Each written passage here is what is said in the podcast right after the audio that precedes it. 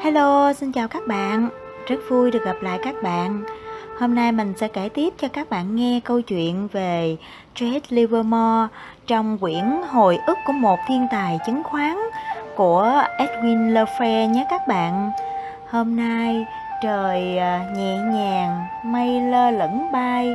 À, chúc các bạn có một ngày mới thật bình an, thật vui và thật hạnh phúc nhé. Các bạn biết không, đối với mỗi con người. Khi mà thương và được thương đó là một sự hạnh phúc. Thiền sư thích nhất hạnh à, có nói rằng muốn thương thì phải hiểu.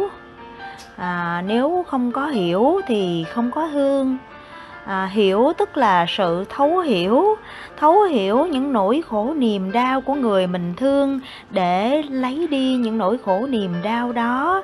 Thấu hiểu những niềm vui để chia sẻ để nhân thêm những cái niềm vui đó và tự trong thâm tâm mình muốn mong có một cái mong muốn đó là mang lại niềm vui và niềm hạnh phúc cho người mình thương trong cuộc đời nếu chúng ta có được những người biết lấy đi những nỗi buồn những nỗi khổ niềm đau của người khác và cho đi những niềm vui thì thật tuyệt vời phải không các bạn?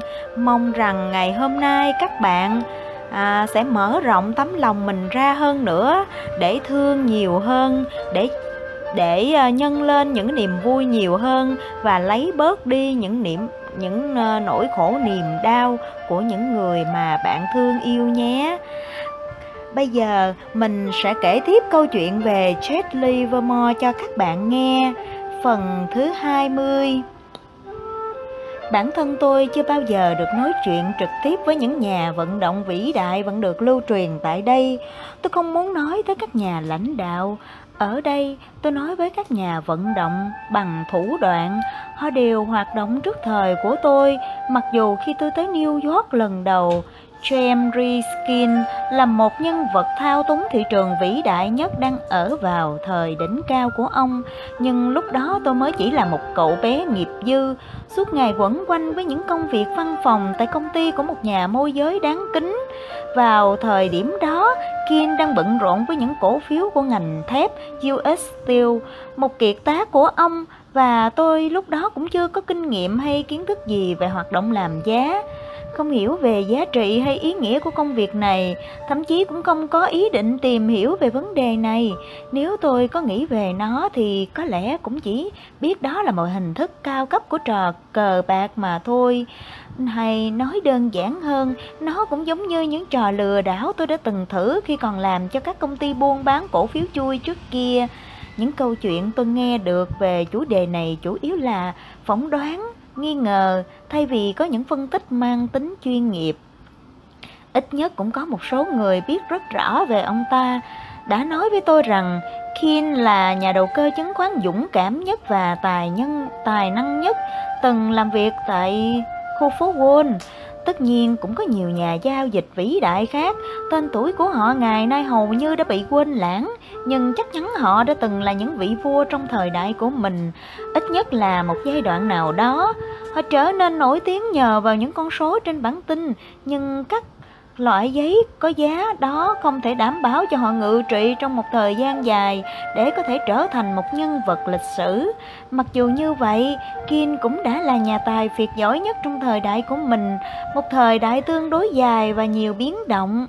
Ông đã đầu tư tất cả kiến thức về thị trường, kinh nghiệm của một nhà đầu cơ và tài năng của mình vào vụ giúp anh em nhà Haven Mayer phát triển thị trường cho cổ phiếu Sugar. Thời gian đó ông ta đang bị khánh kiệt, nếu không có lẽ ông ta đã tự mình đầu tư cho thương vụ này. Ông ta vẫn luôn là một con bạc liều lĩnh. Ông đã thành công với cổ phiếu Sugar, đưa nó trở thành một cổ phiếu được ưa chuộng và trở nên dễ bán hơn rất nhiều. Sau đó người ta đề, đề nghị ông lên nắm quyền điều hành tổ hợp đầu cơ Punch Tôi nghe nói rằng trong các hoạt động này, ông ta không yêu cầu hay chấp nhận một khoản phí nào và tự mình trả tiền mua cổ phiếu của mình như các thành viên của khác của tổ hợp. Tất nhiên, việc điều hành thị trường cổ phiếu thuộc kiểm soát của ông. Trước nay đã có nhiều câu chuyện về những sự phản bội về cả hai phía và mối thù của ông ta với Whitney Ryan cũng bắt nguồn từ một vụ như vậy. Một nhà vận động rất dễ bị hiểu nhầm bởi cộng sự của mình vì họ không thấy được các nhu cầu của anh ta như chính bản thân người đó. Điều này tôi đã được biết từ chính kinh nghiệm của bản thân. Thật đáng tiếc, Kin đã không để lại những tài liệu chính xác về thành công lớn nhất của ông Vụ vận động thành công cổ phiếu của ngành thép Hoa Kỳ vào mùa xuân năm 1901. Theo như tôi hiểu, thì Kim chưa bao giờ tiếp xúc trực tiếp với JP Morgan về vấn đề này. Thương vụ của công ty Morgan được thực hiện thông qua hoặc cộng tác với công ty Taypost Taylor Sale, nơi Kim đặt trụ sở chính. Taypost Taylor chính là con rể của Kim. Tôi có thể chắc chắn một điều rằng Kin làm vụ này một phần vì ông cảm thấy có nó khá thú vị. Việc ông ta mang hàng triệu đô la giao dịch trên thị trường vào mùa xuân năm đó đã trở nên rất nổi tiếng. Ông ta đã nói với một người bạn của tôi rằng trong vài tuần à, ông ta đã bán cho những đường dây bao tiêu Underwriter hơn 750.000 cổ phiếu.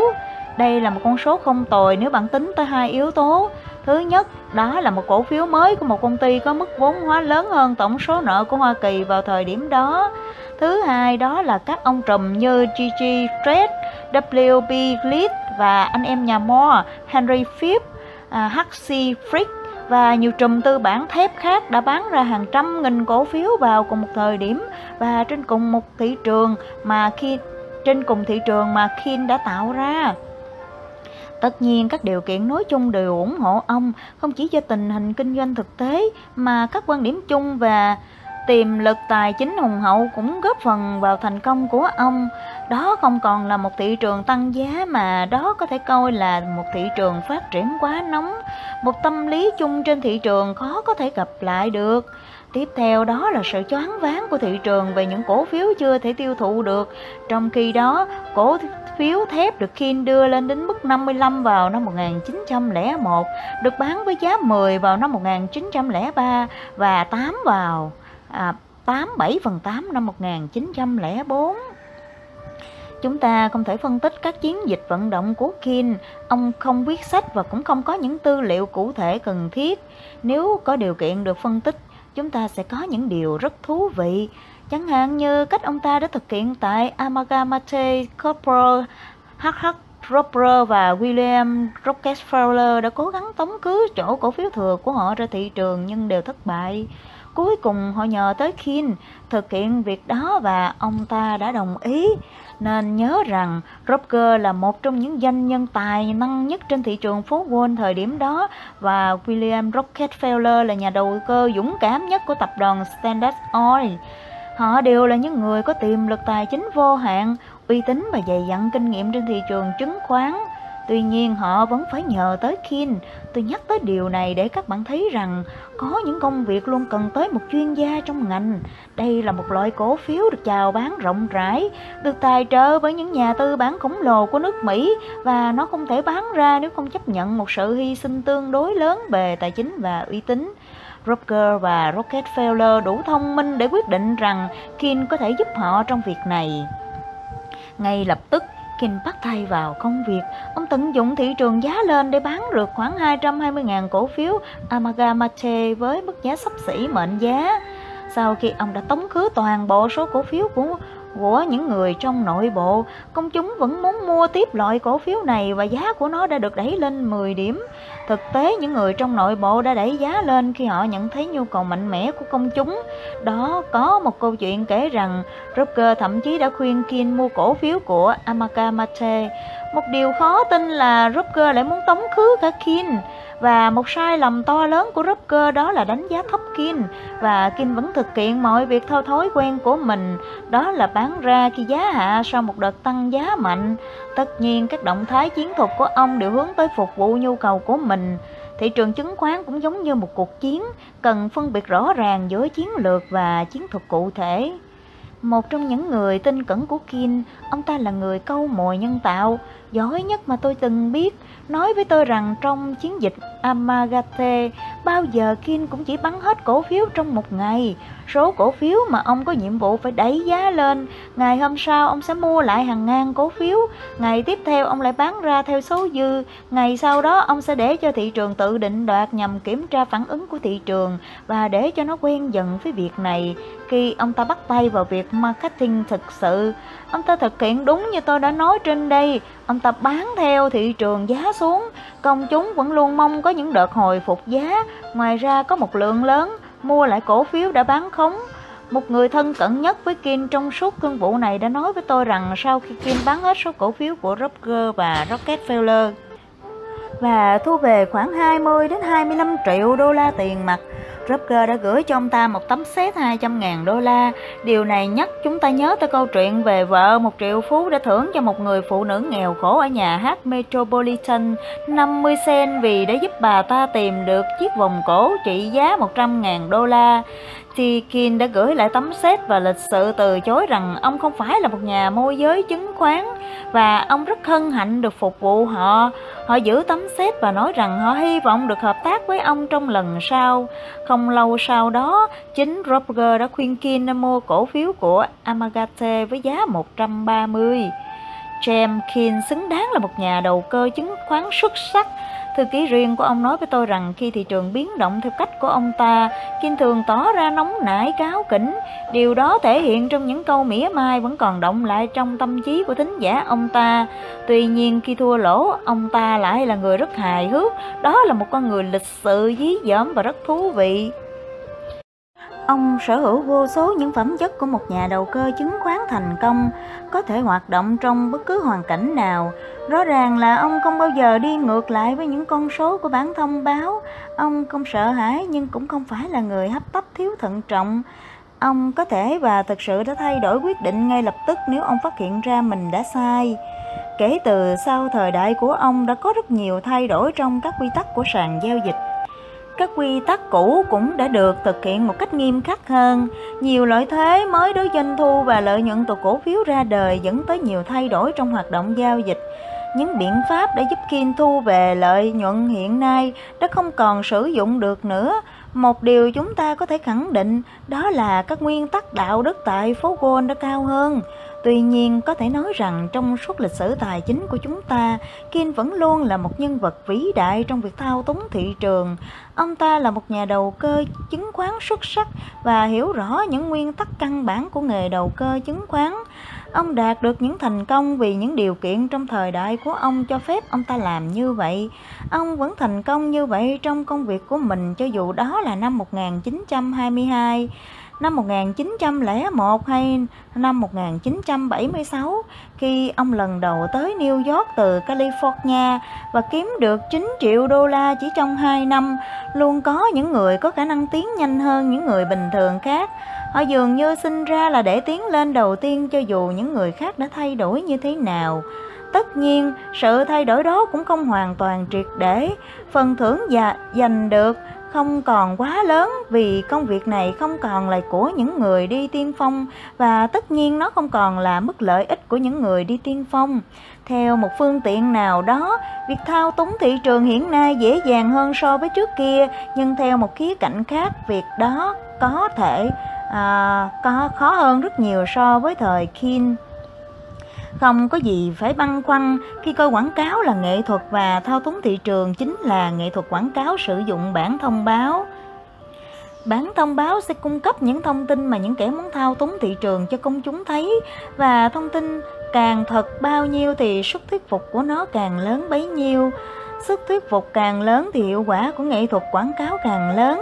Chẳng hạn một nhà vận động hiện nay ngoài việc làm cho một cổ phiếu nào đó có vẻ mạnh mẽ thì anh ta cũng phải thực sự làm cho nó mạnh hơn. Do đó việc thao túng thị trường phải tuân theo những nguyên tắc giao dịch cơ bản hợp lý. Đó chính là điều đã đưa Kim trở thành một nhà thao túng thị trường tuyệt vời, một nhà giao dịch xuất sắc bắt đầu cho câu chuyện của chúng ta. Một cụm từ thao túng thị trường, bản thân nó mang một nghĩa xấu và nó cần một tên gọi khác. Tôi nghĩ rằng bản thân quá trình này không phải là cái gì đó quá bí ẩn. Mục đích của nó là bán được một loại cổ phiếu với mức, mức giá tăng Tất nhiên với điều kiện những hoạt động đó không đi liền với sự xuyên tạc hay bóp méo nào. Chắc chắn một nhà vận động cần tìm kiếm khách hàng của mình trong số các nhà đầu cơ chứng khoán. Anh ta tìm tới những người muốn kiếm được một khoản lợi nhuận khổng lồ từ số vốn bỏ ra. Đó là những người sẵn sàng chấp nhận một sự mạo hiểm lớn hơn nhiều so với kinh doanh thông thường. Tôi không bao giờ thông cảm với những kẻ biết rõ điều nhưng lại muốn đổi trách nhiệm lên người khác vì những thất bại của mình. Anh ta là một con quỷ với một người cố vấn thông minh khi anh ta chiến thắng.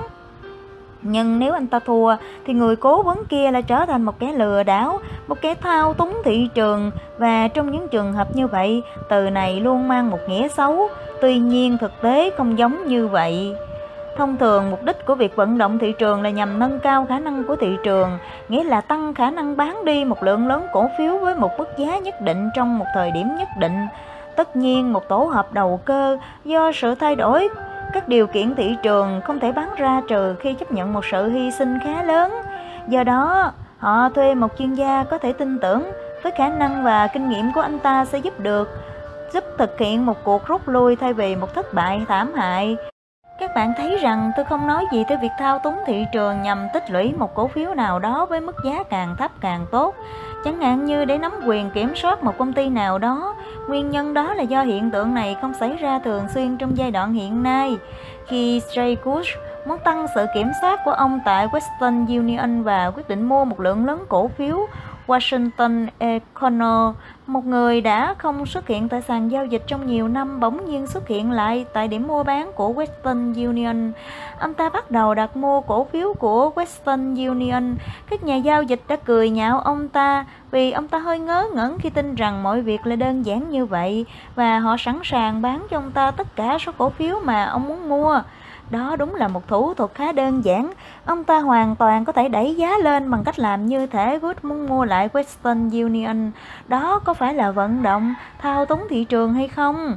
Câu trả lời của tôi ở đây chỉ có thể là vừa đúng vừa không đúng. Trong phần lớn các trường hợp, mục đích của việc vận động như tôi đã nói ở trên là nhằm bán ra số cổ phiếu cho công chúng với giá mức giá cao nhất có thể. Đó không chỉ là vấn đề bán ra mà còn bao gồm các việc phân phối như thế nào. Rõ ràng rằng một loại cổ phiếu nằm trong tay một ngàn người sẽ tốt hơn nhiều nếu nằm trong tay một người. Tốt hơn cho chính bản thân thị trường.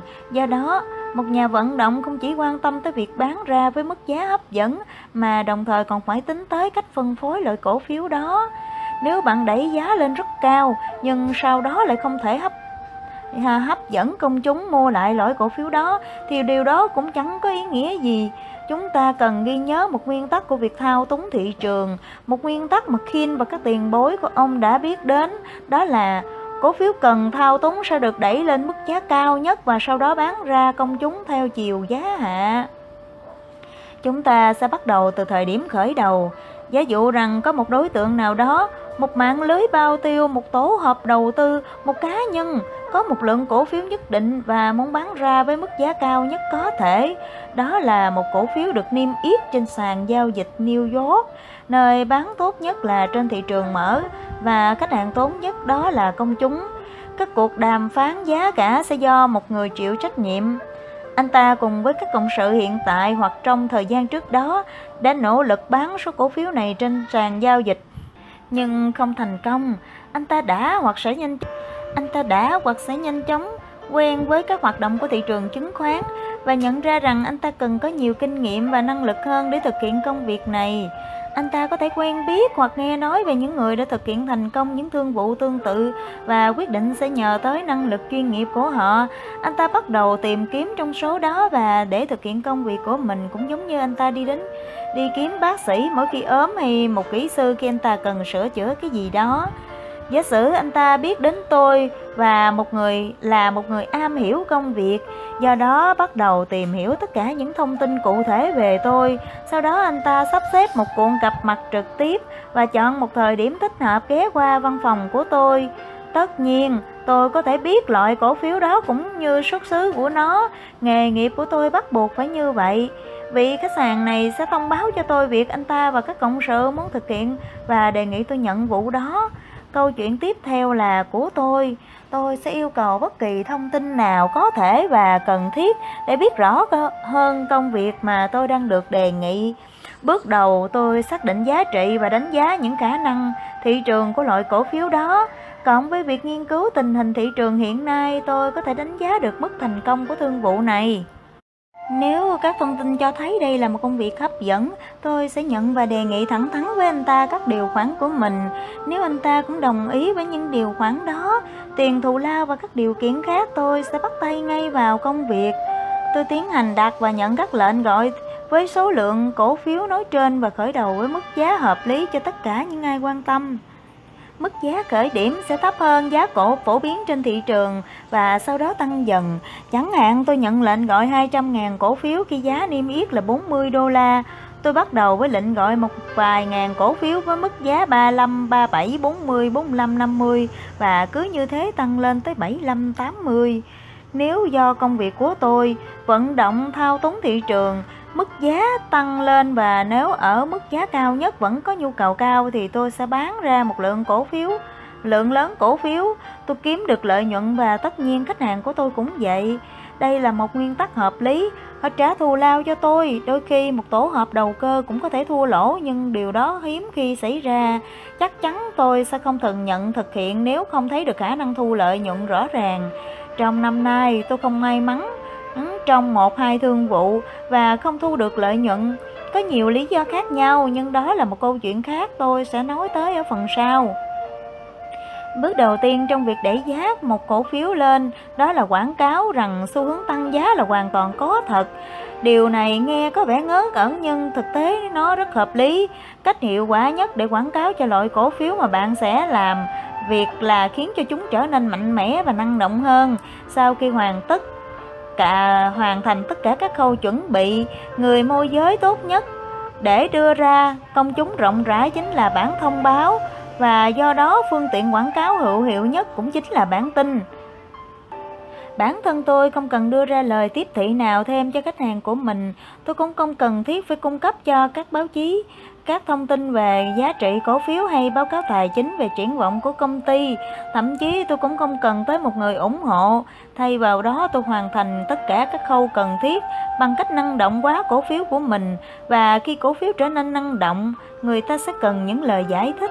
Họ sẽ tự tìm ra nguyên nhân có lợi mà tôi không cần có thêm tác động nào.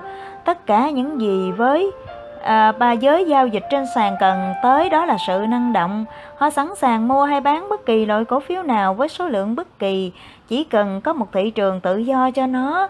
Họ sẽ giao dịch hàng ngàn cổ phiếu ngay khi nhận thấy sự năng động. Họ chính là lớp khách hàng đầu tiên của mỗi nhà đầu cơ chứng khoán. Họ sẽ ủng hộ bạn khi mức giá tăng lên qua đó đóng góp rất nhiều trong các giai đoạn đầu cơ.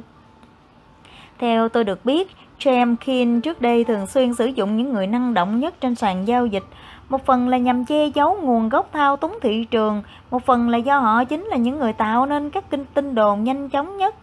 Ông thường cung cấp cho họ đặt lệnh lệnh đặt mua bằng văn bản trước khi đưa ra thị trường.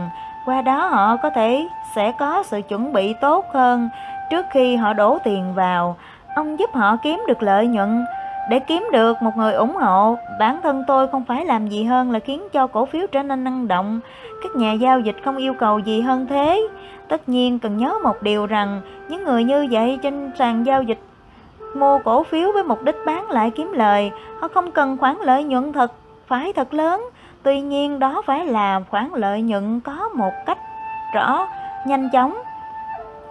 Vì những lý do như vậy nên tôi cố gắng khiến cho cổ phiếu trở nên năng động để thu hút sự chú ý của các nhà đầu cơ. Tôi mua và bán đồng thời và những người giao dịch khác cũng làm như vậy. Tôi khéo léo tạo ra một sự sức mua cao hơn nhu cầu bán loại cổ phiếu này, do đó sức mua vượt hơn sức bán ra. Công chúng lại hòa theo xu hướng của người dẫn đầu mà theo họ là giống một nhà giao dịch trên sàn hơn là một kẻ thao túng thị trường.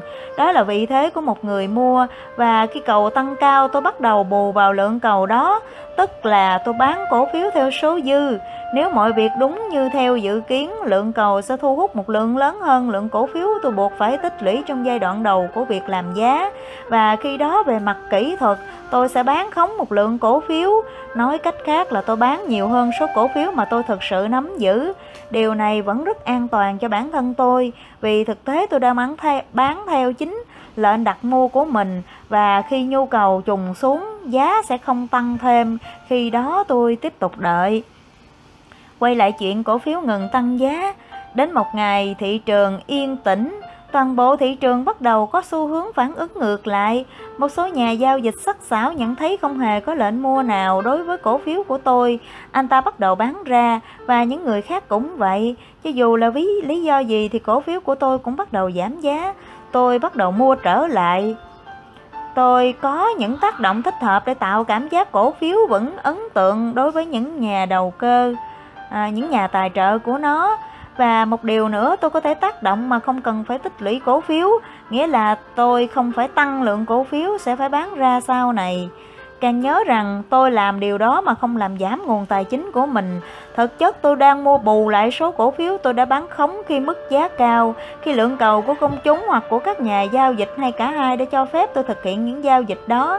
Cần phải cho các nhà giao dịch và cả với công chúng thấy rằng vẫn có nhu cầu cho loại cổ phiếu này khi giá đang giảm xuống.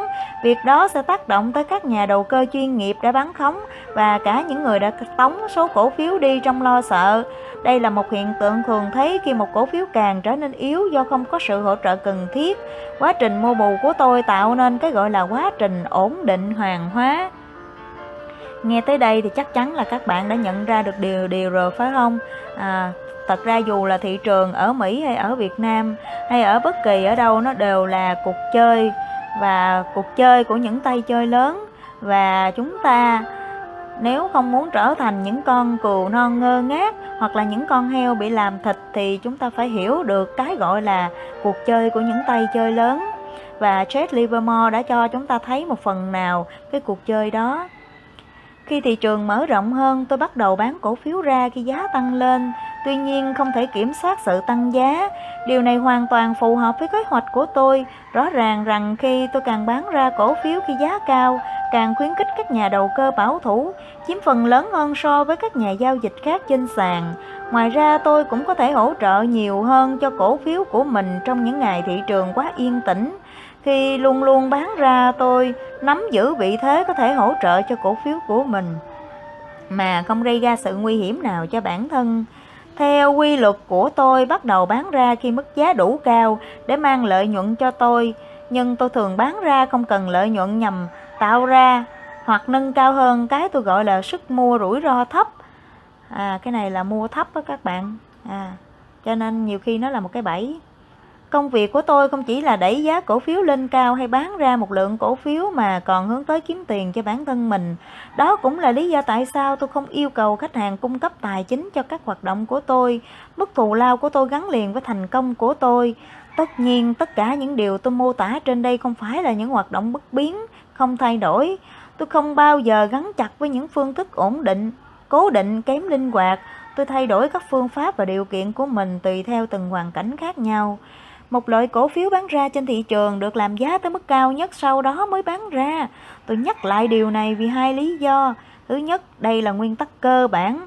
Thứ hai, công chúng thường tin rằng việc bán ra được thực hiện uh, hết khi giá đang ở mức đỉnh À, điều này thì các bạn nhớ là Mark Minervini và Livermore hoặc là Davat á, à, Livermore á, nói rằng á, là họ thường bác bán ra khi mà thị trường á, là um, hào hứng nhất tức là giá đang được đẩy lên rất là cao. À, cho nên nó là tốt nhất là cái thời điểm đó là nên chốt lợi nhuận hoặc là tiến sĩ Alexander Elder á, à, trong cái phần mà giao dịch của mình á, tâm lý do đám đông á, thì thường nói rằng một cái nhà giao dịch chuyên nghiệp thì họ thường đặt lệnh vào lệnh khi thị trường yên tĩnh và họ sẽ thoát ra khi thị trường náo động còn đối với những nhà giao dịch nghiệp dư thì họ sẽ vào lệnh khi thị trường náo động à và khi mà thị trường yên tĩnh thì lại không thu hút họ cho nên đây là một cái điểm mà cực kỳ quan trọng và cực kỳ giá trị các bạn phải nhớ mình sẽ đọc lại cái phần này cho các bạn nghe nha một loại cổ phiếu bán ra thị trường cần được làm giá tới mức cao nhất, sau đó mới bán ra. Tôi nhắc lại điều này vì hai lý do. Thứ nhất, đây là nguyên tắc cơ bản. Thứ hai, công chúng thường tin rằng việc bán ra được thực hiện hết khi giá đang ở mức đỉnh. Đôi khi có loại cổ phiếu bị đình trệ và không thể tăng lên, đó là thời điểm để bán ra. Mức giá tự nhiên sẽ giảm xuống nhanh hơn bạn tưởng khi bạn bán ra, tuy nhiên bạn vẫn có thể phục hồi lại. Với điều kiện loại cổ phiếu tôi đang làm giá có thể tăng giá khi tôi mua vào. Tôi biết rằng tôi có thể hài lòng và nếu cần, tôi có thể mua một cách tự tin, thậm chí là bằng tiền riêng của mình mà không phải lo ngại. Chính xác là tôi cũng làm như thế đối với bất kỳ cổ phiếu nào có biểu hiện tương tự. Đó là loại cổ phiếu có sức đề kháng yếu. Các bạn còn nhớ lý thuyết của tôi về loại hình này. Khi xuất hiện mức giá có sức đề kháng, kháng yếu tôi sẽ ủng hộ nó. Không phải vì tôi đang làm giá cho loại cổ phiếu đó và đúng vào thời điểm đó mà vì tôi luôn là một nhà đầu cơ chứng khoán. Khi ờ, việc tôi mua cổ phiếu không làm cho mức giá tăng lên, tôi sẽ dừng mua và bắt đầu bán ra theo mức giá hạ. Đó cũng là những gì tôi sẽ làm ngay cả khi tôi không làm giá cho loại cổ phiếu đó. Như các bạn cũng biết, quá trình marketing cho một loại cổ phiếu được thực hiện khi giá giảm. Tôi nhắc lại rằng trong suốt quá trình làm giá tôi không bao giờ quên rằng mình là một nhà giao dịch cổ phiếu. Những vấn đề tôi gặp phải khi làm giá sau cùng cũng giống như những vấn đề đối với một nhà đầu cơ. Tất cả những nỗ lực thao túng thị trường sẽ chấm dứt khi một người làm giá không thể khiến cho loại cổ phiếu đó thay đổi theo ý anh ta. Khi loại cổ phiếu bạn muốn làm giá thay đổi không theo kế hoạch, bạn nên bỏ cuộc, bỏ cuộc ngay khi cái giá phải trả chưa quá đất. À, như vậy thì các bạn nghe vừa nghe xong phần 20, đó là một cái phần rất quan trọng à, mà mình nghĩ là nó có giá trị nhất trong cái cái cái uh, các chương sách các phần từ đầu cuốn sách tới bây giờ. Mời các bạn tiếp tục nghe phần 21. Tôi cũng hiểu rằng những điều chung chung trình bày trên đây không gây nhiều ấn tượng, đó cũng là điều dễ hiểu. Có lẽ tốt hơn tôi nên cung cấp một ví dụ cụ thể. Ở đây tôi sẽ trình bày lần tôi nâng giá một loại cổ phiếu lên thêm 30 điểm, tích lũy 7.000 cổ phiếu và tạo nên một thị trường có thể tiêu thụ hết bất kỳ lượng cổ phiếu nào. Đó là cổ phiếu của Imperial Steel. Loại cổ phiếu này được phát hành mới bởi một nhóm cổ đông có uy tín và được xếp vào hàng có giá trị. Khoảng 30% cổ phiếu vốn đã được bật đặt bán cho công chúng thông qua các công ty môi giới độc lập của phố Wall. Tuy nhiên, cổ phiếu này không thể tìm được sự năng động kể từ khi niêm yết. Đôi khi có ai đó hỏi về nó thì một hay hai vài người trong nội bộ, thành viên của nội à, thành thành viên của mạng lưới bao tiêu ban đầu đều nói rằng doanh thu của công ty khả quan hơn nhiều so với mong đợi và những triển vọng của công ty đáng khích lệ. Điều này hoàn toàn đúng và rất tốt nhưng nó thiếu sự hấp dẫn. Nó không tạo nên nhu cầu đầu cơ và quan điểm của một nhà đầu tư. Tính ổn định giá và cổ tức hàng năm vẫn chưa được thể hiện. Đó là một loại cổ phiếu không bao giờ có những biến động quá bất thường. Nó quá ổn định và không thể tăng giá sau những bản báo cáo đầy lạc quan của những người nội bộ. Nói cách khác, giá cổ phiếu này cũng khó có thể giảm xuống. Imperial Steel vẫn bị coi là cổ phiếu không hấp dẫn, kém năng động và là một loại cổ phiếu khó giảm giá vì không có người bán, do không có ai muốn bán loại cổ phiếu không được phân phối rộng rãi này. Người bán cũng quá thông cảm với những bọn đầu cơ nội bộ. Đối với các nhà đầu tư, Imperial Steel bản thân nó là một sự đầu cơ đang đổ đang thừa cổ phần. Đối với các nhà đầu cơ, đó là một loại cổ phiếu chết. Đôi lúc nhà đầu tư trong bạn anh lại hối hận tự hỏi tại sao lại mua loại cổ phiếu đó. Anh ta cảm thấy bị gắn chặt với nó trong khi nhiều cơ hội tốt hơn rơi khỏi tầm tay. Một ngày, nhân vật đứng đầu của mạng lưới Imperial Steel đại diện cho bản thân anh ta và cho các cộng sự đã tới gặp tôi. Họ muốn tạo ra một thị trường cho loại cổ phiếu đó trong đó họ nắm giữ 70% cổ phiếu không phân phối ra bên ngoài. Họ muốn tôi bán ra số cổ phiếu đó với giá cao hơn so với ý à, nếu họ bán ra thị trường tự do. Họ muốn biết các điều kiện của tôi nếu thực hiện vụ này. Tôi bảo anh ta sẽ thông báo kết quả trong vài ngày tới. Sau đó tôi bắt đầu điều tra về cơ sở vật chất của công ty này. Tôi có các chuyên gia hàng đầu có thể thu thập thông tin từ các phòng công nghiệp, thương mại và tài chính. Họ trình cho tôi những báo cáo trung thực không thành kiến. Tôi cũng như họ, không nhìn vào điểm tốt hay điểm yếu, tôi chỉ quan tâm tới các con số. Các báo cáo cho thấy rằng tài sản của công ty rất có giá trị, triển và triển vọng như vậy là cơ sở tốt để có thể mua cổ phiếu này với mức giá cao hơn mức giá phổ biến trên thị trường. Trong những điều kiện như vậy, có khả năng rất lớn giá cổ phiếu tăng, nhưng cần thấy rằng sẽ có một đợt giảm giá trong tương lai. Do đó không có lý do nào khiến tôi từ chối chấp nhận thực hiện vận động tăng giá cho cổ phiếu của Imperial Steel. Tôi thông báo cho khách hàng ý định của mình và ông ta ghé qua văn phòng của tôi để bàn bạc chi tiết hơn. Tôi nói với ông ta những điều kiện của tôi. Đối với công việc này, tôi không nhận tiền mặt, nhưng đổi lại là lệnh mua 100.000 cổ phiếu của Imperial Steel. Giá của các lệnh gọi tăng từ 70 lên 100 điểm. Khoản phí này có vẻ tương đối lớn, nhưng cũng cần hiểu rằng những người trong nội bộ không thể bán ra số cổ phiếu như vậy hay ngay cả 50.000 cổ phiếu với mức giá 70 điểm. Không có thị trường cho loại cổ phiếu này, tất cả các bán báo cáo về doanh thu và những triển vọng tích cực đều không thể hấp dẫn được người mua, dù là với số lượng nhỏ. Hơn nữa, nếu tôi yêu cầu mức phí bằng tiền mặt thì các khách hàng của tôi cũng sẽ phải chi trả khoảng vài triệu đô la. Việc làm đó của tôi không phải chắc bắt chẹt họ, đó vẫn là một mức phí hợp lý. Biết rằng loại cổ phiếu này có giá trị thực sự và điều kiện thị trường đang theo xu hướng giá lên, do đó tạo đà cho việc tăng giá à, tất cả các loại cổ phiếu tôi nhận thấy mình hoàn toàn có thể làm tốt. Các khách hàng của tôi được khuyến khích bởi những tín hiệu lạc quan đó và ngay lập tức đồng ý với các điều kiện của tôi. Thương vụ được khởi động với sự hài lòng của cả hai phía. Tôi cũng phải cố gắng tự bảo vệ bản thân mình càng nhiều càng tốt. Mạng lưới này sở hữu hoặc kiểm soát 70 khoảng 70% lượng cổ phiếu hiện hành. Tôi yêu cầu họ ký quỹ 70% của họ theo một hợp đồng tính thác. Tôi không muốn trở thành nơi bán phá giá cho các cổ đông lớn. Với đa số, cổ phiếu được giữ lại một cách đảm bảo, tôi vẫn còn khoảng 30% cổ phiếu rải rác cần xem xét. Điều đó vẫn còn tiềm ẩn rủi ro. Tuy nhiên, một nhà đầu tư có kinh nghiệm không bao giờ tham gia vào những thương vụ hoàn toàn không có rủi ro. Tất nhiên, không phải tất cả số cổ phiếu chưa tính thác đều được tung ra thị trường dứt điểm trong một lần. Điều đó cũng giống như tất cả các khách hàng mua bảo hiểm nhân thọ đều đột ngột tử vong vào cùng một giờ, cùng một ngày. Người ta vẫn luôn có những bản thống kê không chính thức về các rủi ro trên thị trường chứng khoán cũng như tỷ lệ tử vong của con người. Sau khi tránh cố gắng tránh tất cả những hiểm họa có thể lường trước của thị trường chứng khoán, tôi đã sẵn sàng bước vào chiến dịch của mình. Mục tiêu của tôi là tăng giá trị cho các lệnh mua. Để thực hiện việc này, tôi phải đẩy được giá cổ phiếu tăng lên và tạo một thị trường để tiêu thụ được 100.000 cổ phiếu. Số cổ phiếu tôi đang nắm quyền chọn. Việc đầu tiên cần làm đó là tìm hiểu có bao nhiêu cổ phiếu sẵn sàng được tung ra thị trường khi giá tăng lên. Điều này các môi giới của tôi có thể thực hiện dễ dàng vì họ có được thông tin về loại cổ phiếu nào sẽ bán ra khi giá nhích lên.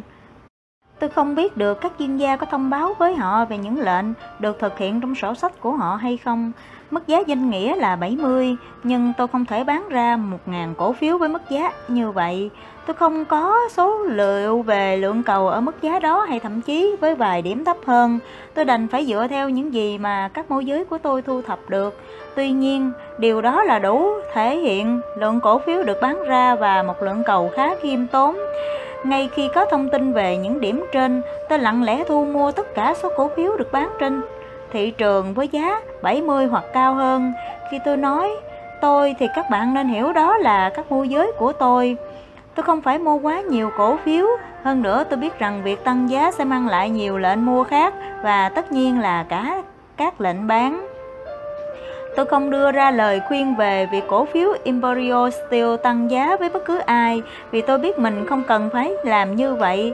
Công việc của tôi là tìm cách ảnh hưởng trực tiếp tâm lý của công chúng. Tôi không nói rằng không cần thiết phải tuyên truyền về việc cổ phiếu giá tăng, tăng giá.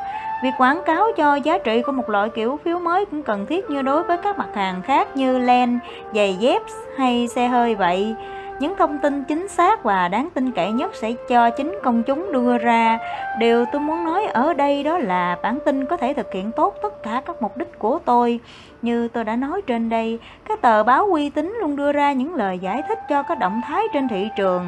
Đó chính là tin tức Độc giả không chỉ muốn biết điều gì đã xảy ra trên thị trường, họ muốn có lý do tại sao. Do đó, một người làm giá không cần bất kỳ động thái nào. Chính các phóng viên tài chính sẽ đưa ra các thông tin và phân tích các bản báo cáo doanh thu, điều kiện kinh doanh và triển vọng của công ty. Tóm lại, đó là tất cả những gì có thể khiến giá cổ phiếu tăng lên. Mỗi khi có dịp một nhà báo hay phóng viên nào đó hỏi ý kiến về một loại cổ phiếu, tôi đều sẵn sàng cung cấp cho họ ý kiến của mình. Tôi không phải là một nhà tư vấn tình nguyện, nhưng tôi không thể đạt được gì nếu cứ giữ bí mật. Đồng thời, tôi nhận ra rằng phương tiện tạo ra tin đồn có sức thuyết phục nhất đó chính là bản tin. Sau khi tôi đã thu hết số phiếu, số cổ phiếu được bán ra với mức giá 70 hoặc hơn, áp lực thị trường bắt đầu giảm xuống, qua đó thể hiện tính đề kháng kém của cổ phiếu Imperial Steel. Hiển nhiên là nó đang tăng giá. Ngay khi những người quan sát trên sàn giao dịch nhận thấy điều đó, họ lập tức quy luật ừ, một cách logic là rằng cổ phiếu đó sẽ tăng giá. Tuy nhiên, mức độ tăng giá như thế nào thì họ chưa biết.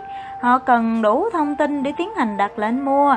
Lượng cầu của cổ phiếu Imperial Steel được tạo ra do thu xu hướng tăng giá trên thị trường. Bán tin chính là một lời khuyên tốt nhất và tôi đã tận dụng được điều đó. Tôi bán các cổ phiếu thu được từ những người đã chán nản cảnh chờ đợi trước kia cho các nhà giao dịch hiện tại. Tất nhiên, việc bán ra này là một hành động sáng suốt. Tôi không tìm cách ép giá cổ phiếu do tôi không muốn giá cả tăng quá nhanh. Thật sự đó không phải là thời điểm thích hợp để bán ra một nửa trong số 100.000 cổ phiếu của mình. Nhiệm vụ của tôi đó là tạo ra một thị trường để tiêu thụ toàn bộ số cổ phiếu. Mặc dù tôi chỉ bán ra một lượng cổ phiếu các nhà giao dịch quan tâm, nhưng thị trường vẫn đang giảm dần sức mua. Cũng trong thời điểm đó, các lệnh mua dừng lại, đồng thời giá cũng ngừng tăng. Ngay khi xuất hiện các hiện tượng này, cổ phiếu lập tức được bán ra trở lại bởi những người đầu tư giá lên thất bại hoặc những người không còn động lực giữ loại cổ phiếu đó khi mức giá đã chững lại. Tuy nhiên tôi đã chuẩn bị cẩn thận cho việc này và khi giá đang xuống tôi bắt đầu mua lại số cổ phiếu đã bán cho giới giao dịch với mức giá cao hơn 2 điểm. Tôi biết động thái này để giúp hãm bớt quá trình giảm giá và khi giá dừng lại thì các lệnh bán cũng giảm bớt. Tôi lại bắt đầu từ vạch xuất phát mới. Tôi mua tất cả số cổ phiếu bán ra khi giá tăng lên, số lượng cũng không nhiều và giá tăng trở lại lần thứ hai cao hơn mức 70 điểm lần trước. Cần nhớ rằng khi giá giảm, có nhiều cổ đông muốn kiếm lợi đã bán ra số cổ phiếu của họ nhưng không chấp nhận mức giá thấp hơn 3 đến 4 điểm so với mức giá cao nhất. Những nhà đầu cơ như vậy luôn sẵn sàng bán ra nếu giá phục hồi. Họ đặt lệnh bán ngay khi giá lên và sau đó thay đổi ý kiến do xu hướng mới của giá cổ phiếu. Tất nhiên luôn có những người ăn chắc mặt bền, luôn chợp lấy cơ hội kiếm lời với họ, lợi nhuận phải luôn luôn chắc chắn. Tất cả những việc tôi phải làm sau đó là lặp lại quá trình mua bán luân phiên nhưng với mức giá cao hơn mỗi lần giao sau mỗi lần giao dịch. Đôi khi sau khi bạn thu mua hết số cổ phiếu bán ra trên thị trường, giá đột ngột tăng mạnh, đó là cách quảng cáo rất hiệu quả vì nó tạo ra nên các tin đồn và thu hút các nhà giao dịch chuyên nghiệp cũng như một bộ phận công chúng đầu cơ muốn tham gia. Theo tôi, tỷ lệ này chiếm một phần khá lớn. Tôi cũng thực hiện như vậy đối với Imperial Steel. Dù lượng cầu của những đối tượng như vậy lớn bao nhiêu tôi cũng đáp ứng đủ. Việc tôi bán ra những mức giá cổ phiếu tăng liên tục cả về tốc độ và mức độ. Khi tôi mua vào trên thị trường giá hạ và bán ra đã đã khi à, ra đã khi thị trường giá tăng. Tôi không chỉ đẩy giá lên mà còn tăng được thị trường cho cổ phiếu của Imperial Steel. Kể từ khi tôi bắt đầu chiến dịch của mình, chưa bao giờ có ai đó nói à ai đó không thể mua hay bán cổ phiếu một cách tự do. Ý tôi muốn nói, mua hay bán một lượng cổ phiếu hợp lý và không gây nên những ảnh hưởng quá lớn tới mức giá. Cảnh giác sợ bị mua với giá bắt chẹt khi mua hay bị khánh kiệt khi bán ra để dần dần được loại bỏ. Các nhà đầu tư, chuyên nghiệp và công chúng rộng rãi đều tin rằng đã có một thị trường chắc chắn cho cổ phiếu Imperial Steel và do đó tăng thêm lòng tin vào động thái này đồng thời chấm dứt sự phản đối từ những người khác. Kết quả là sau nhiều lần mua đi bán lại tôi đã đưa được mức giá bán ra bằng với mệnh giá. Với mức giá 100 đô la vẫn có nhiều người muốn mua cổ phiếu của Imperial Steel. Tại sao lại không? Ai cũng biết đó là một cổ phiếu có giá trị và đó vẫn là một mức giá hời. Bằng chứng là giá vẫn tăng lên. Một cổ phiếu có thể tăng từ 30 đến 70 điểm. À, có thể tăng 30 điểm từ 70 lên 100 điểm thì hoàn toàn có thể tăng thêm 30 điểm nữa so với mệnh giá. Đó cũng là ý kiến chung của nhiều người. Trong quá trình đẩy giá lên thêm 30 điểm, tôi chỉ tích lũy được 7.000 cổ phiếu. Giá trung bình của số cổ phiếu này là 85, như vậy tôi đã có được khoản lợi nhuận 15 điểm cho mỗi cổ phiếu. Tuy nhiên, khoản lợi tổng cộng của tôi trên giấy tờ lớn hơn rất nhiều. Đó là một khoản lợi nhuận tương đối an toàn và tôi có thị trường cho tất cả cổ phiếu cần bán ra. Giá sẽ tiếp tục tăng lên nếu tôi có các biện pháp thao túng thích hợp. Ngoài ra tôi còn đặt lệnh mua 100.000 cổ phiếu bắt đầu từ 70 điểm và kết thúc là 100 điểm. Các điều kiện hiện nay không cho phép tôi tiến hành các kế hoạch chuyển số lợi nhuận trên giấy đó sang tiền mặt. Có thể nói là tự khen mình, nhưng tôi nghĩ đó là một tác phẩm làm giá xuất sắc, hoàn toàn hợp pháp và xứng đáng thành công. Giá trị tài sản của công ty là khá lớn và mức giá vẫn không quá đắt đỏ nếu nâng cao lên hơn. Một trong những thành viên của tổ chức muốn tiến hành nắm quyền kiểm soát công ty, đó là một ngân hàng với tiềm lực mạnh mẽ, nắm quyền kiểm soát một công ty thịnh vượng và đang phát triển mạnh mẽ như Imperial Steel, có thể mang lại nhiều lợi nhuận cho một ngân hàng hơn là đối với một nhà đầu tư tư nhân. Trong hoàn cảnh đó, hãng này đã đưa ra đề nghị mua lại quyền chọn của tôi với cổ phiếu này. Điều đó mang lại một khoản lợi nhuận to lớn và tôi chấp nhận ngay. Tôi luôn sẵn sàng bán ra toàn bộ số cổ phiếu với khoản lợi nhuận hấp dẫn. Tôi khá hài lòng với những gì đã làm được đối với cổ phiếu này. Trước khi tôi bán ra toàn bộ, lệnh đặt mua 100.000 cổ phiếu của mình, tôi được biết rằng ngân hàng đã thuê nhiều chuyên gia tiến hành khảo sát kỹ càng công ty đó. Từ các báo cáo đó họ quyết định đề nghị tôi bán lệnh của mình. Tuy vậy tôi vẫn giữ lại vài ngàn cổ phiếu để đầu tư vì tôi tin tưởng vào nó. Không có vấn đề gì là không bình thường hoặc không hợp lý trong chiếc dịch làm giá cho cổ phiếu Imperial Steel của tôi. Khi mức giá tăng lên theo việc tôi mua vào, tôi hiểu rằng mình đã thành công.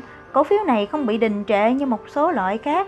Khi bạn nhận thấy rằng một loại cổ phiếu không phản ứng theo mong muốn, khi bạn mua vào thì không còn lời khuyên nào tốt hơn là hãy bán ra nếu một cổ phiếu có giá trị và các điều kiện thị trường thích hợp thì bạn hoàn toàn có thể phục hồi giá cho dù là với mức 20 điểm. Tuy nhiên đối với Imperial Steel tôi không phải thực hiện những việc đó. Trong quá trình làm giá cho cổ phiếu, tôi chưa bao giờ quên đi những nguyên tắc giao dịch căn bản. Có thể các bạn thắc mắc tại sao tôi nhắc lại điều này hay tại sao tôi nhắc đi nhắc lại việc tôi không bao giờ đi ngược lại những con số của bản tin và không bị mất bình tĩnh đối với những diễn biến trên thị trường. Người đã kiếm được hàng triệu đô la và đã đưa, đã hơn một lần đầu cơ thành công tại thị trường phố Wall sẽ nhận ra một đấu thủ thông thái là một đấu thủ không thi đấu bằng tình cảm. Có thể bạn sẽ ngạc nhiên khi biết rằng những người xúc tiền, promoter thành công nhất đôi khi cũng xử sự như một bà già cáo kỉnh nếu thị trường không diễn biến theo mong muốn. Dường như họ luôn coi thường điều đó mà không biết rằng họ sẽ tiếp tục mất tiền do mất bình tĩnh. Có nhiều tin đồn nói rằng tôi và John Rentis có sự bất đồng. Họ tin rằng sẽ có những bài báo về một thương vụ thất bại trên thị trường chứng khoán hay những trò lừa hai mặt sẽ khiến tôi hoặc anh ta mất hàng triệu đô la hay những việc đại loại như vậy, nhưng điều đó đã không xảy ra. Brenstis và tôi đã là những người bạn trong nhiều năm. Nhiều lần anh ta đã cung cấp cho tôi những thông tin qua đó tôi kiếm được khá nhiều lợi nhuận và ngược lại, tôi cũng cho anh ta những lời khuyên, anh ta có thể nghe theo hoặc không. Nếu anh ta nghe theo thì có thể đã tiết kiệm được một khoản kha khá. Về cơ bản, anh ta làm việc tại bộ phận tổ chức và xúc tiến sản phẩm tại Petroleum Products Company.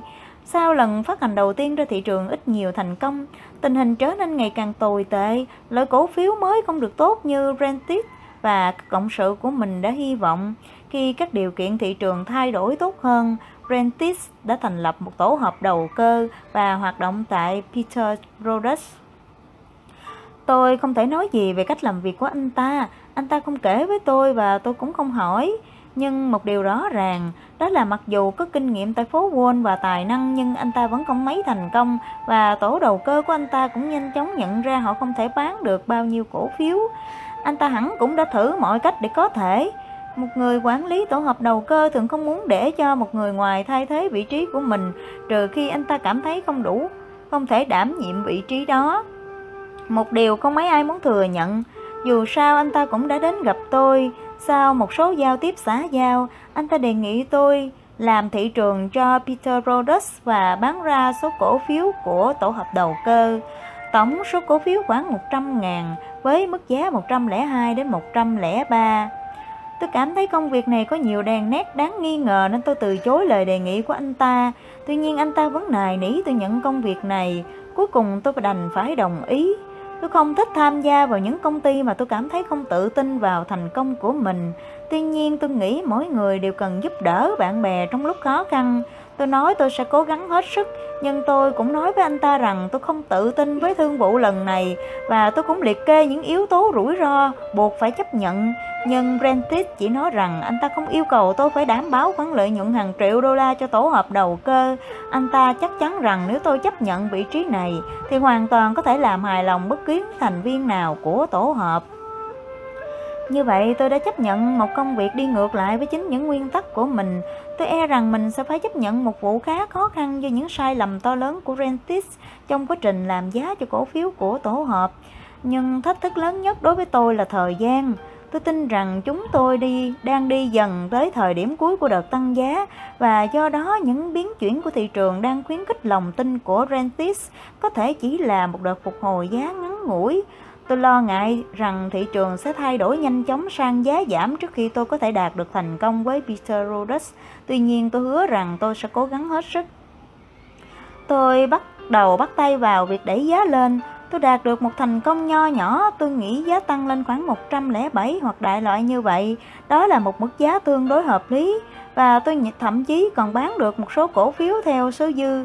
Tuy nhiên không tuy không nhiều nhưng tôi cũng đã tăng được cổ phần của tổ hợp có rất nhiều không nào người không nằm trong tổ hợp đầu cơ vẫn luôn chờ đợi giá tăng lên chút ít để bán ra số cổ phiếu mình. Và tôi chính là một món quà từ trên trời rơi xuống đối với họ. Với những điều kiện tốt hơn nên công việc của tôi cũng khá hơn. Vấn đề khó khăn nhất đó là tôi đã không tham gia sớm hơn. Vào thời điểm hiện nay, tất cả những gì tôi có thể làm được chỉ là cố gắng giảm thiểu mức thiệt hại cho tổ hợp. Tôi báo cho Francis những quan điểm của mình nhưng anh ta vẫn phản đối. Tôi đành phải giải thích lý do tại sao tôi chấp nhận công việc này. Francis, tôi cảm nhận rất rõ ràng những nhịp đập của thị trường. Không có ai muốn mua cổ phiếu của anh cả. Không khó khăn gì để nhận ra những phản ứng của thị trường đối với hoạt động làm giá của tôi. Nghe đây, Francis, khi Peter Rhodes trở nên hấp dẫn nhất đối với các nhà giao dịch, và anh cũng đã thực hiện tất cả những tác động có thể, nhưng anh vẫn nhận thấy rằng công chúng đang quay lại với cổ phiếu của nó, thì khi đó anh có thể chắc chắn một điều, đã có vấn đề gì đó ở đây, không phải với cổ phiếu mà là với thị trường. Việc cố gắng thay đổi thị trường theo ý muốn không mang lại lợi ích gì cả, nếu làm như vậy anh chỉ chuốc thêm lỗ mà thôi. Một giám đốc tổ hợp đầu cơ có thể sẵn sàng mua lại số cổ phiếu của chính mình khi anh ta có bạn đồng hành.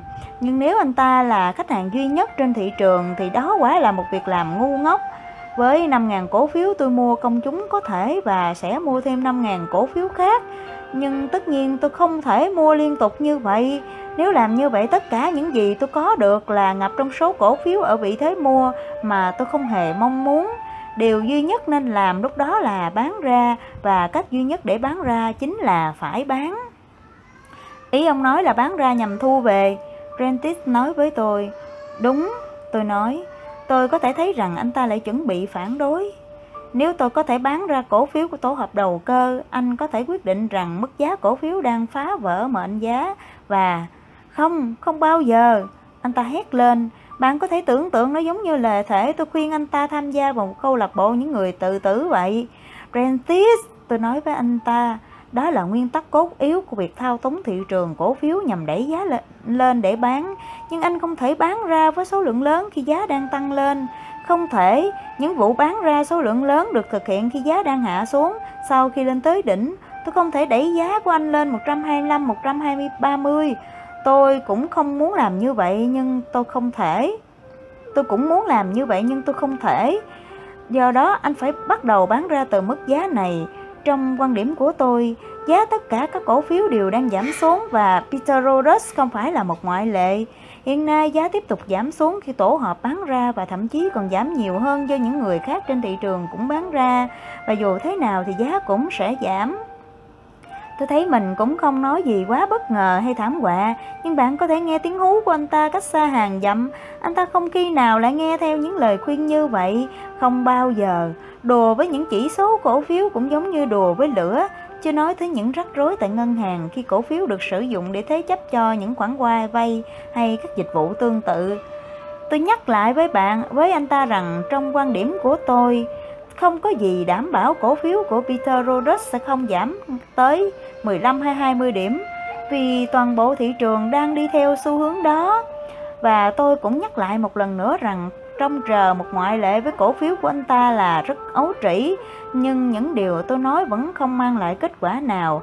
Anh ta vẫn yêu cầu tôi tiếp tục hỗ trợ cho cổ phiếu của anh ta.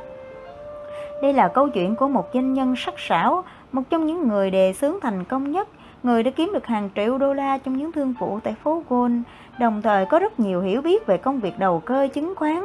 Tuy nhiên lúc này anh ta lại đang yêu cầu hỗ trợ một cổ phiếu trong thời điểm cả thị trường đang đi xuống.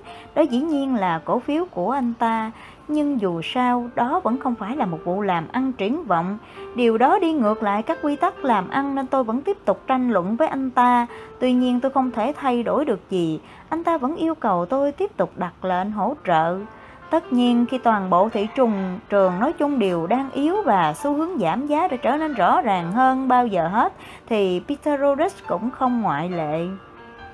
Thay vì bán ra, tôi bắt đầu mua vào cho tổ hợp của những người nội bộ theo đúng yêu cầu của Prentice. Lời giải thích duy nhất đó là Francis không nhận thấy rằng việc thị trường giảm giá đã lơ lửng ngay trong đầu chúng tôi. Bản thân tôi tin chắc rằng thị trường tăng giá đã đến hồi kết thúc Tôi có thể chứng minh được phỏng đoán của mình không chỉ với Peter Rhodes mà còn với nhiều cổ phiếu khác. Tôi không đợi đến khi thị trường bắt đầu giảm giá mới bắt đầu bán ra. Tất nhiên tôi không bán ra một cổ phiếu nào của Peter Rhodes. Theo tôi, tổ hợp Peter Rhodes sẽ sớm khánh kiệt với số cổ phiếu họ đang nắm giữ, cùng những nỗ lực nhằm giữ giá trên thị trường. Cuối cùng họ đã phải thanh lý, cái giá phải trả có lẽ đã thấp hơn nhiều nếu Rentis chịu để tôi bán ra vào đúng thời điểm theo cách của tôi. Sự việc cũng không thể khác, thế nhưng Rentis vẫn nghĩ rằng anh ta đúng, hoặc ít nhất cũng nói như vậy.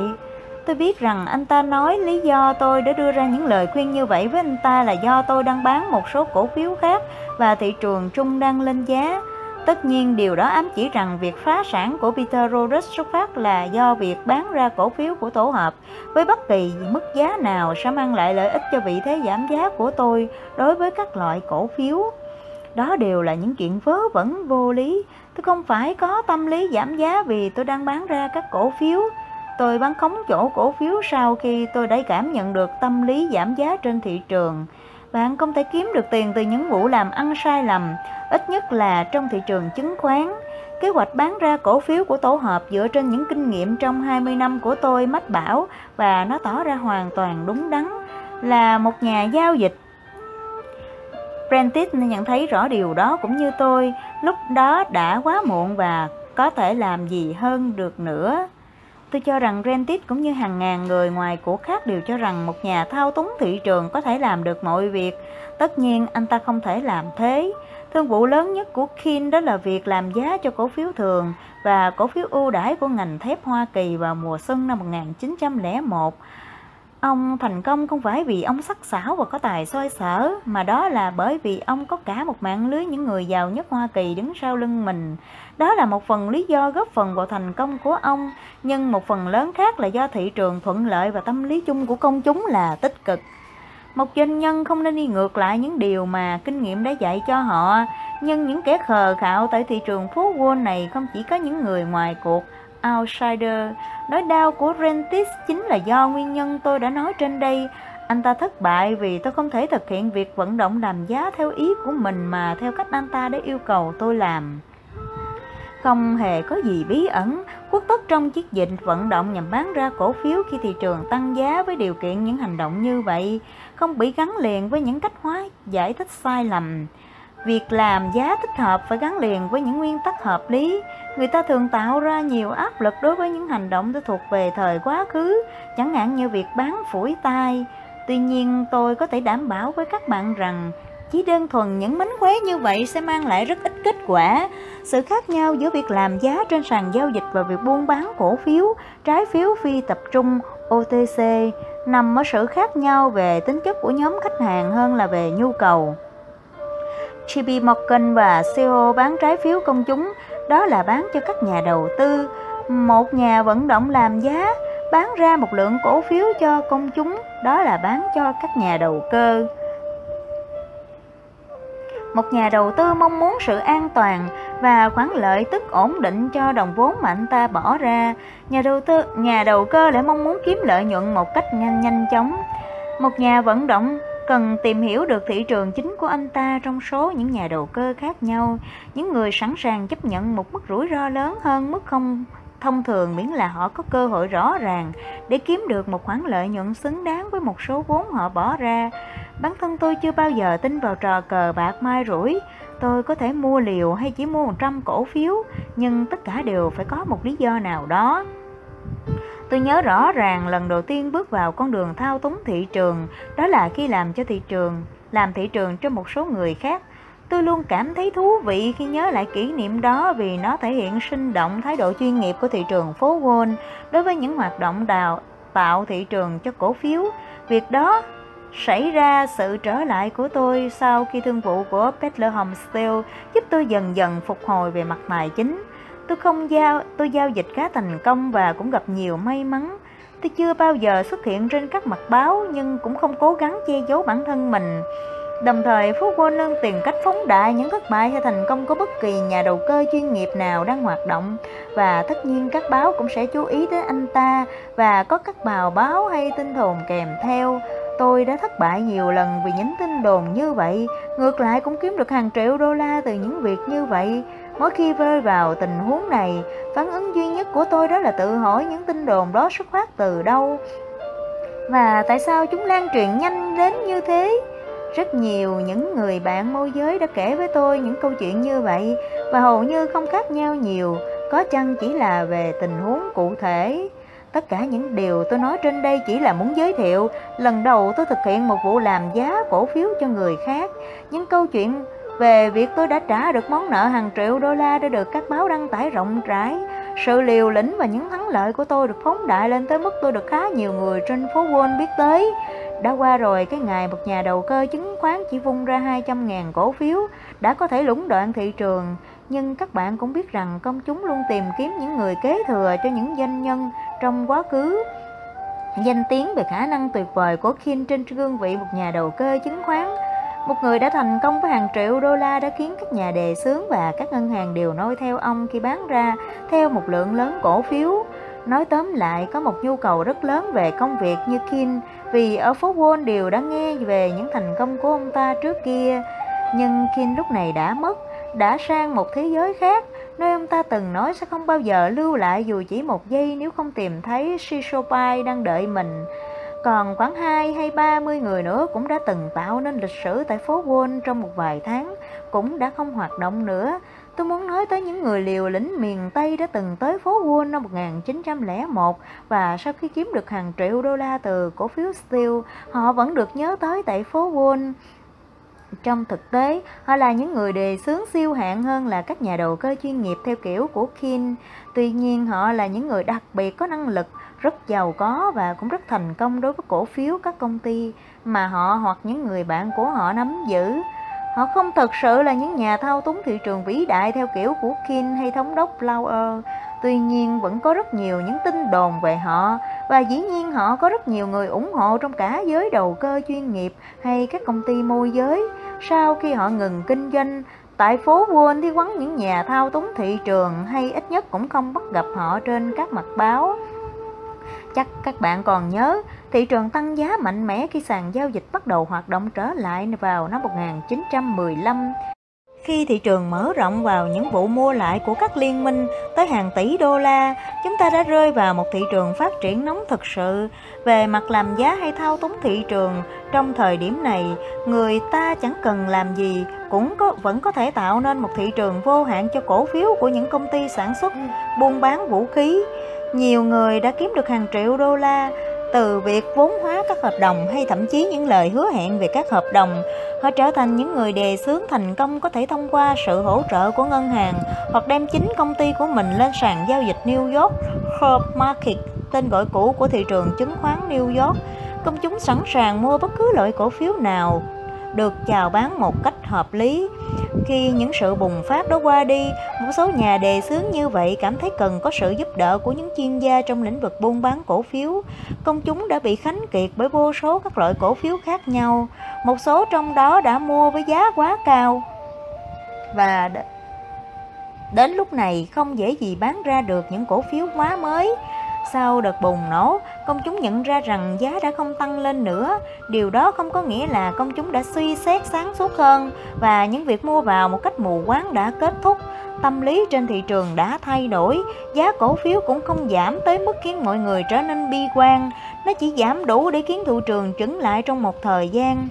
Trong đợt phát triển bùng nổ đó, nhiều công ty được thành lập với mục tiêu chủ yếu nếu không muốn nói là hoàn toàn nhằm kiếm lợi nhuận từ tâm lý chấp nhận mua bất kỳ loại cổ phiếu nào của công chúng và tất nhiên cũng có những công ty đã chậm chân nguyên nhân thất bại là do họ cũng là con người và họ chưa thể chấp nhận việc thị trường phát triển nóng đã chấm dứt hơn nữa, đó cũng là một vụ làm ăn hấp dẫn nếu khoản lợi nhuận đáng kể. Họ không thấy được mức giá đỉnh điểm khi luôn bị chi phối bởi những hy vọng. Một người bình thường thấy rằng một cổ phiếu đang ở mức 14-15 đô la, bỗng nhiên tăng vọt lên 30 đô la, đó chắc chắn là mức giá trần, nhưng nó tiếp tục tăng lên 50, rõ ràng là không thể tăng thêm được nữa, nhưng sau đó nó vẫn tăng lên 70-75. Một cổ phiếu cách đây vài tuần còn được bán với mức giá 15 đô la thì chắc chắn không thể nào lên cao hơn được nữa. Nó vẫn tiếp tục tăng lên 80-85. Với những người không chuyên nghiệp, họ không nghĩ tới giá trị mà nghĩ tới giá cả. Hành động của họ không dựa trên các điều kiện thực tế mà là do những lo sợ và cuối cùng họ đã chọn cách dễ dàng nhất. Anh ta không nghĩ tới việc mức tăng kia phải có một mô, một giới hạn nào đó. Điều đó giải thích tại sao dân chúng không thể kiếm được lợi nhuận trong những thị trường bùng nổ. Các khoản tiền lớn đều thuộc về công chúng nhưng chỉ là trên giấy và nó vẫn mãi nằm im trên giấy tờ. Vậy là các bạn vừa nghe xong phần 20 và 21 của ờ, quyển sách Hồi ký của một thiên tài chứng khoán. À, hai cái phần phần 20 và phần 21 này cực kỳ giá trị mà mình uh, chương này nói về cái sự vận động làm giá trên thị trường cổ phiếu nếu mà các bạn hiểu rõ được bản chất của cái quá trình vận động làm giá này các bạn có thể tranh thủ được à, tận dụng những cơ hội của những cái đợt làm giá này và cũng để bảo vệ mình tránh khỏi những cái đợt làm giá như vậy. Cảm ơn các bạn đã lắng nghe. Hẹn gặp lại ở à, các phần sau của quyển sách. Quyển sách này thì cũng sắp đến hồi kết thúc rồi. À, mình rất vui là được chia sẻ những cái điều này với các bạn. Cảm ơn các bạn đã lắng nghe.